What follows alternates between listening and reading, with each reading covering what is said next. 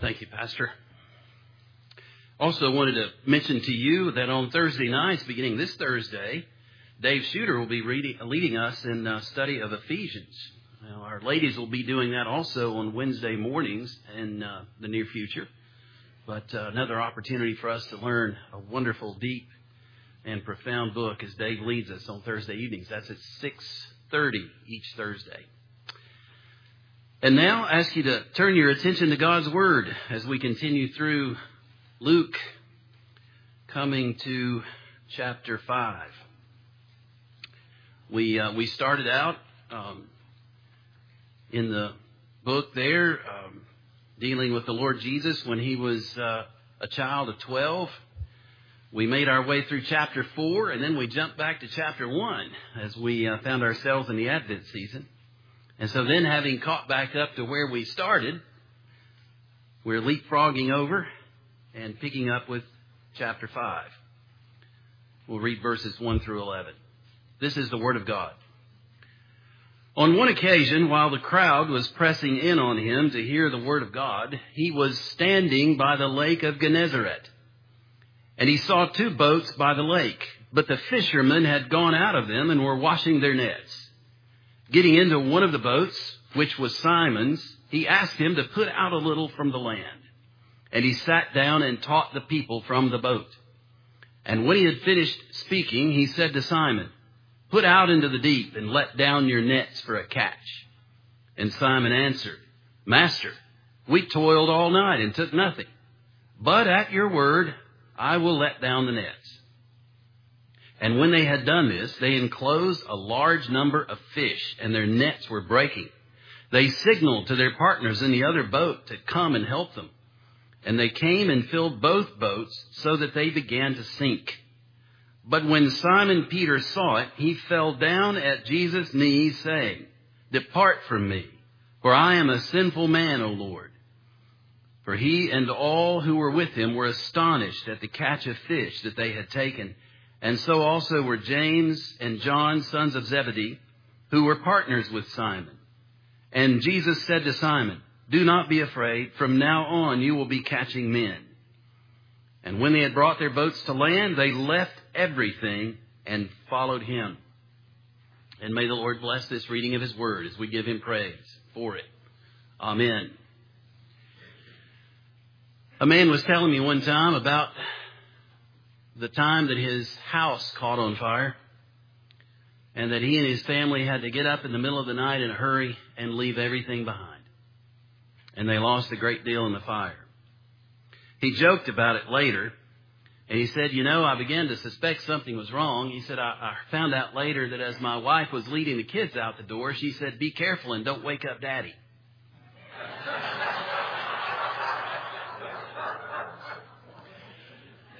And I realized that he had passed the moment of grieving over the loss and was able at least to come up with some sort of humor about all that they had left behind. And yet, do we not find ourselves in a similar circumstance? Everything in this life is extraordinarily temporary. And the older we get, I think the more we realize how faster time is going by, and we realize just how brief life really is. And so we have to ask ourselves, what is it that I'm holding on to? What is it that I'm unwilling to let go of? What is it that is standing between me and a more vibrant relationship with Jesus Christ? What am I not leaving behind? It's probably not fishing nets, but it likely is something. And it's a question worth asking.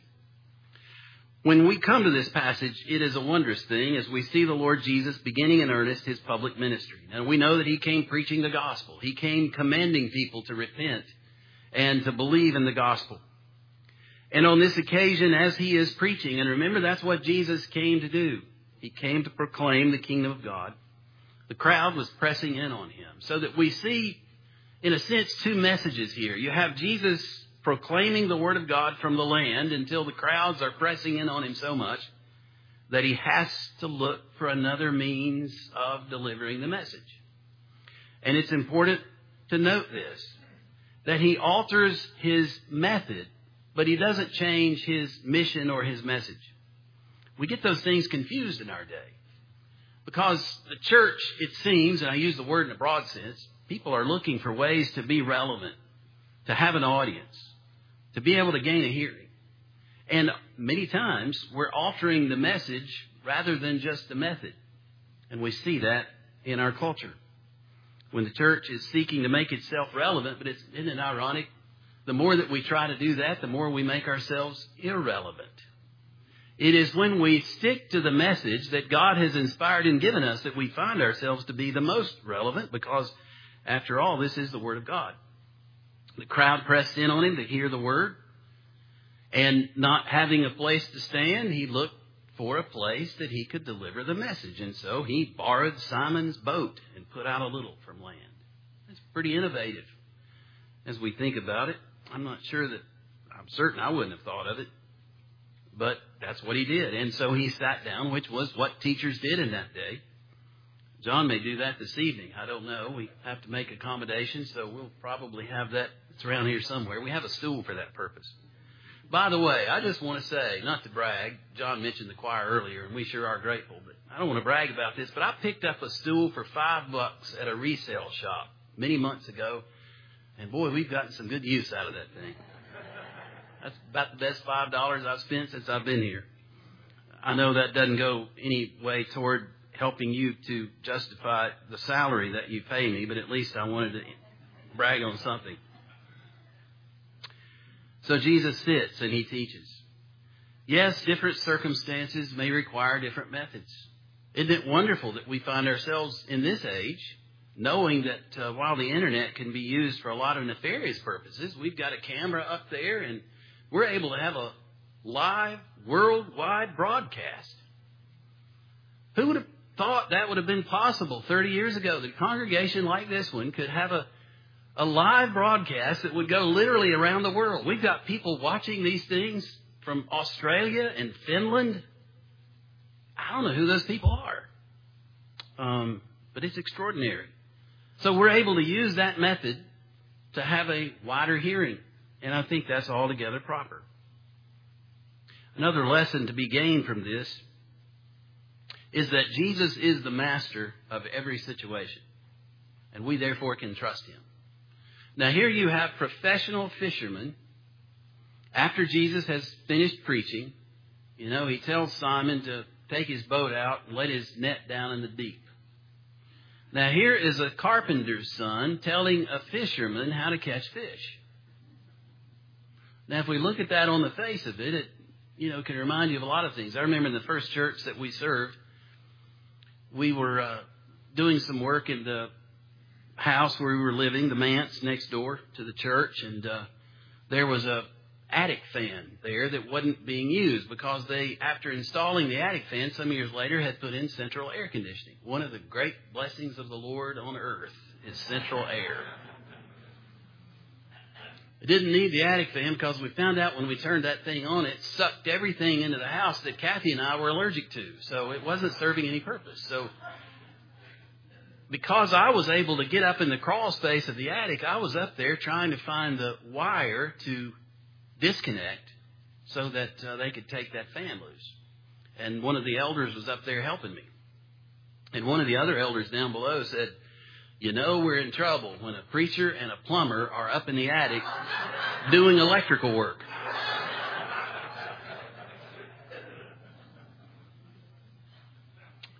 I disconnected the fan and threw every breaker in the house.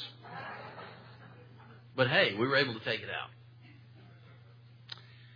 We're not, any of us, master of anything at any given moment no matter what we think we know, we must trust in the one who truly does know all things. That's why we need Jesus. And in order to learn what we need to know, we often have to set aside what we think we know. The learning process means unlearning. Or as Will Rogers used to say, the problem is isn't what we don't know, it's what we know that ain't so is the problem. And many people today are walking around with confidence in something that they really don't know. But here Jesus reveals himself in a wonderful way to these fishermen and to Simon in particular. Simon thought he knew about fish. But what he really needed to know was Jesus. Whatever it is you think you know, you need to know Jesus. He's the only one who can rescue us from this fire, from this house that's burning. The only one who can get us out of here. And it's necessary that we listen to him. And I would have you note that as Jesus gives this instruction to uh, take the boat out to a deeper place and let down the nets, But this is probably happening midday after all he's been teaching for some time, and so it's in the middle of the day, and that's not the place that you would go. It's not the a fisherman's instinct to go to a deep location in the lake to let the nets down in the in the middle of the day. But Simon obeys. However, he does it with misgivings. He wants the Lord to know that, you know, we worked at this all night. We didn't take anything. But if you say so, notice his obedience is imperfect, as is our obedience. No matter what we do, even though we may do it with the best of intentions, at any given moment our obedience is tainted with our own sinful condition. We all have doubts. You may have had doubts this morning. Worship service started earlier. You may have been asking yourself, why am I getting up and getting ready to do this again? What value is there in it? Now maybe you weren't. Maybe maybe all of you were all into it. And you would have come two hours earlier if we'd had the service and wouldn't have questioned it. But I suspect there are at least some here who are asking yourself the question, why bother? Why go to this trouble? Might have been something on television you wanted to watch or something you wanted to pick up that you've been reading and get back to that rather than come to a worship service. What I'm suggesting is that we are here today, all of us, in one degree or another, with less than perfect intentions. But when you put your trust in Jesus and follow Him, He transforms that imperfect obedience into something wondrous. And the results are amazing. So, yes, here with less than perfect intentions, that's okay.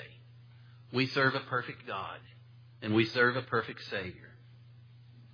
Faith means that we obey even though we may have doubts or misgivings, because that's a part of the Christian experience. The other thing we need to recognize, just as the disciples recognized, letting down the nets, having toiled all night, knowing that there wasn't anything there, knowing, those nets were so filled up, they began to break. Now, it didn't say that they broke, it said they began to break. And suddenly they realized they weren't dealing with just a carpenter's son. And such is the case with all who come to Jesus. No matter who we may perceive him to be, we find him to be so much more than that. And so, Jesus is more awesome than we can imagine. And at the same time, just as Simon bowed, how is it that he bowed at his knees? Remember, Jesus is seated in the boat. So he falls at his knees. Wants him to depart from him. And that's a that's not a literal expression. He didn't expect Jesus to get up and step out of the boat into the sea, the lake of Gennesaret. But nevertheless, Simon felt undone in the presence of the Lord, and all he could think of was, Depart from me. I am so unworthy. So while Jesus is more awesome than we can imagine, our sins are more than guilty feelings. Now, many a therapist today rather than deal with guilt, will simply try to convince people that, that guilt is an unnecessary feeling. And will simply, in so many words, though they will say it in a more sophisticated way, will just simply try to get you to feel better about yourself. Go have a cup of ice cream. Or metaphorically, a piece of cake. Don't worry about it. Now again, I say it in a lot more sophisticated way than that, but the reality is we feel guilty because we are. Why won't people say that? It is the natural condition when we encounter a God who is holy and a Savior who is glorious. So when the Lord displayed his knowledge and power, they were astonished. Notice nobody got up at that point and said, Wow, we've been making money at fishing. Just think of what we can do now. That seemed not to be a thought that was on anyone's mind. The thought that overwhelmed them was, Who is this man? What manner of man is this? And suddenly they felt so unworthy. They went from wondering, What does this carpenter's son know about fishing? to being astounded and feeling as if they ought to be anywhere but there. It's amazing when we truly experience the love of God that we have those seemingly conflicting feelings, isn't it? That on the one hand, we realize God loves us with an everlasting love. But then immediately, almost, it comes to mind, but why me? How could He love a sinner like me? And yet He does.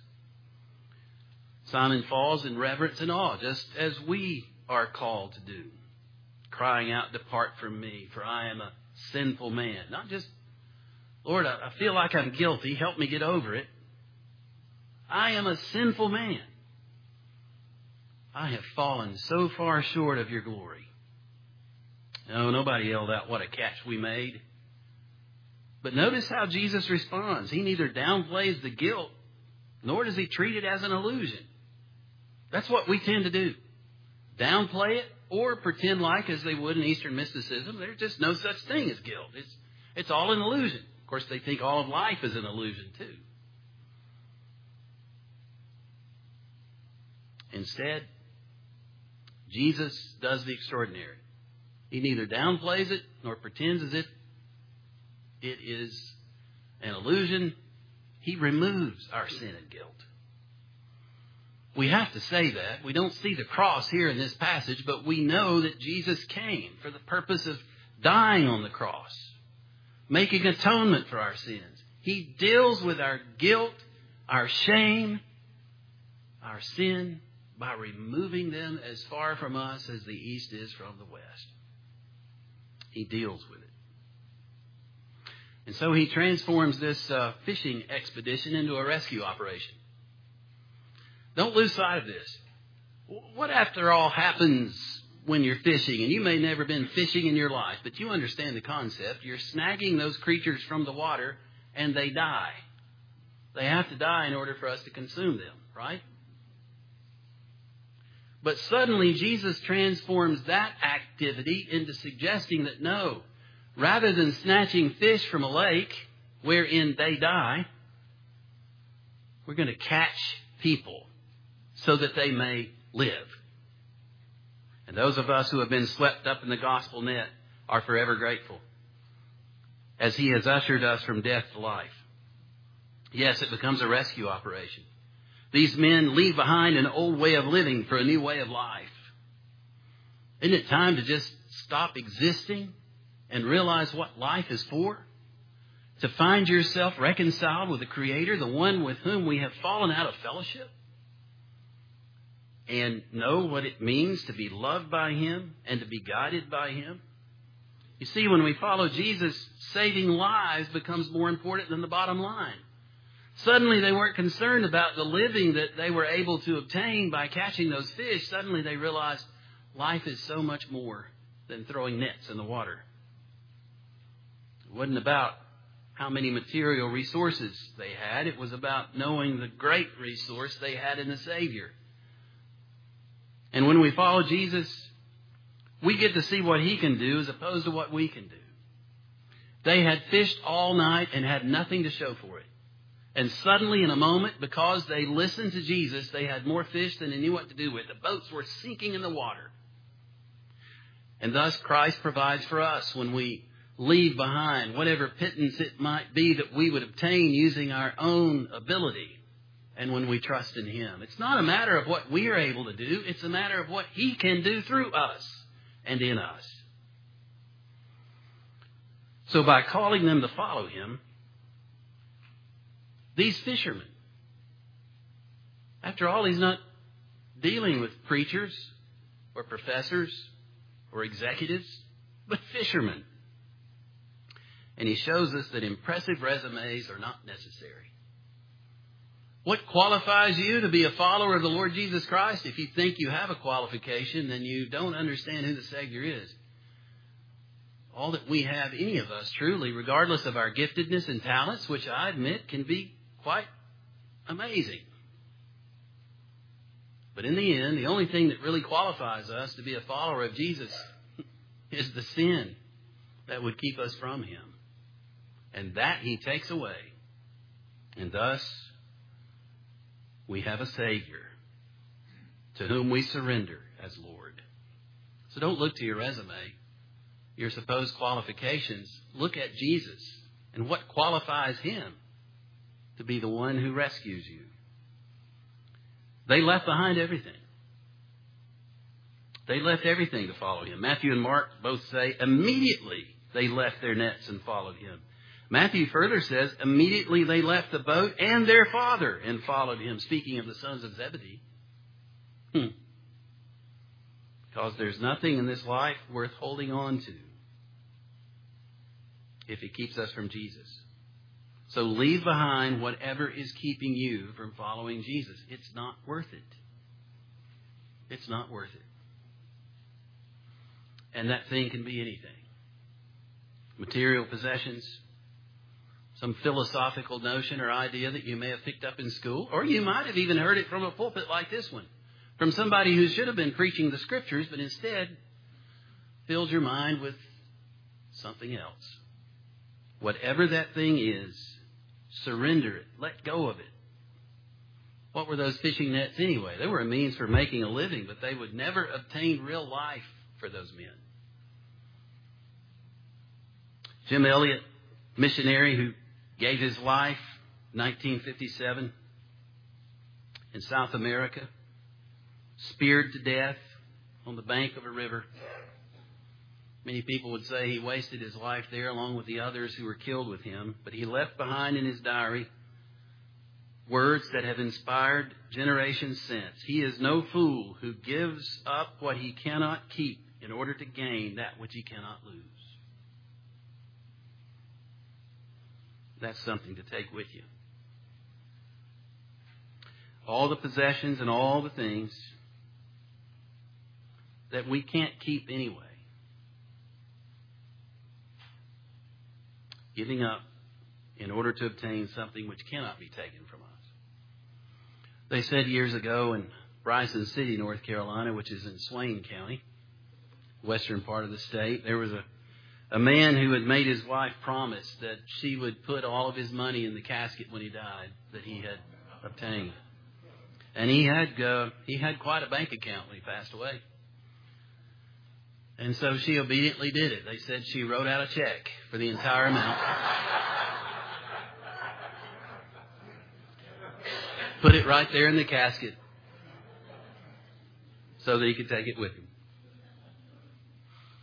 I'm sure that's apocryphal. The story probably changes versions when it's told from one place to another. But you get my point.